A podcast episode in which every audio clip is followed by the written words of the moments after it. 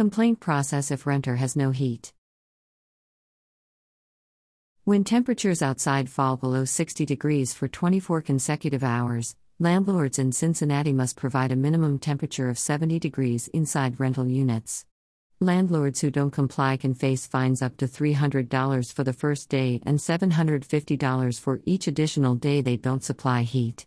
Landlords can be criminally prosecuted for failing to comply with a Board of Health order to provide appropriate heating in their rental unit. This can include up to 180 days in jail and a fine of up to $1,000. The reason for the lack of heat does not matter. If you are struggling to get help from your landlord in Cincinnati, call 513 352 2908 to file a complaint. When filing a complaint, it's important to share accurate contact information to set up an inspection of the rental unit.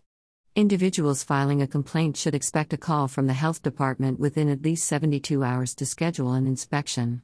During the inspection, the health department inspectors will also give people tips on how to safely use space heaters and remind renters to check smoke detectors and CO2 monitors.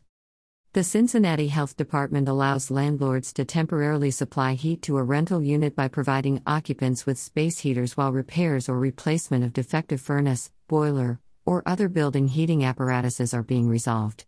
The space heaters must provide 70 degrees of heat within the renter's living space. In lieu of space heaters, landlords may also offer tenants temporary housing, such as a short term hotel stay.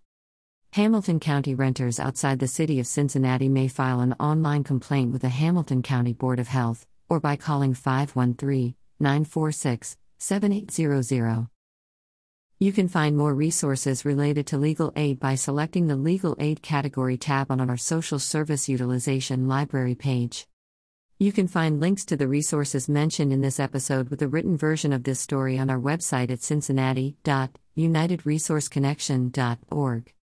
You've been listening to the Cincinnati Social Service News, now available as a podcast on Amazon Music, Audible, Apple, and Google Podcasts, iTunes, and Spotify. If you have social service news to submit to this podcast, visit cincinnati.unitedresourceconnection.org. Once there, you can also subscribe to get a free summary of the past week's local social service news stories emailed to you every Saturday morning. So, subscribe to our e newsletter and podcast and visit us online to discover more social service news and resources.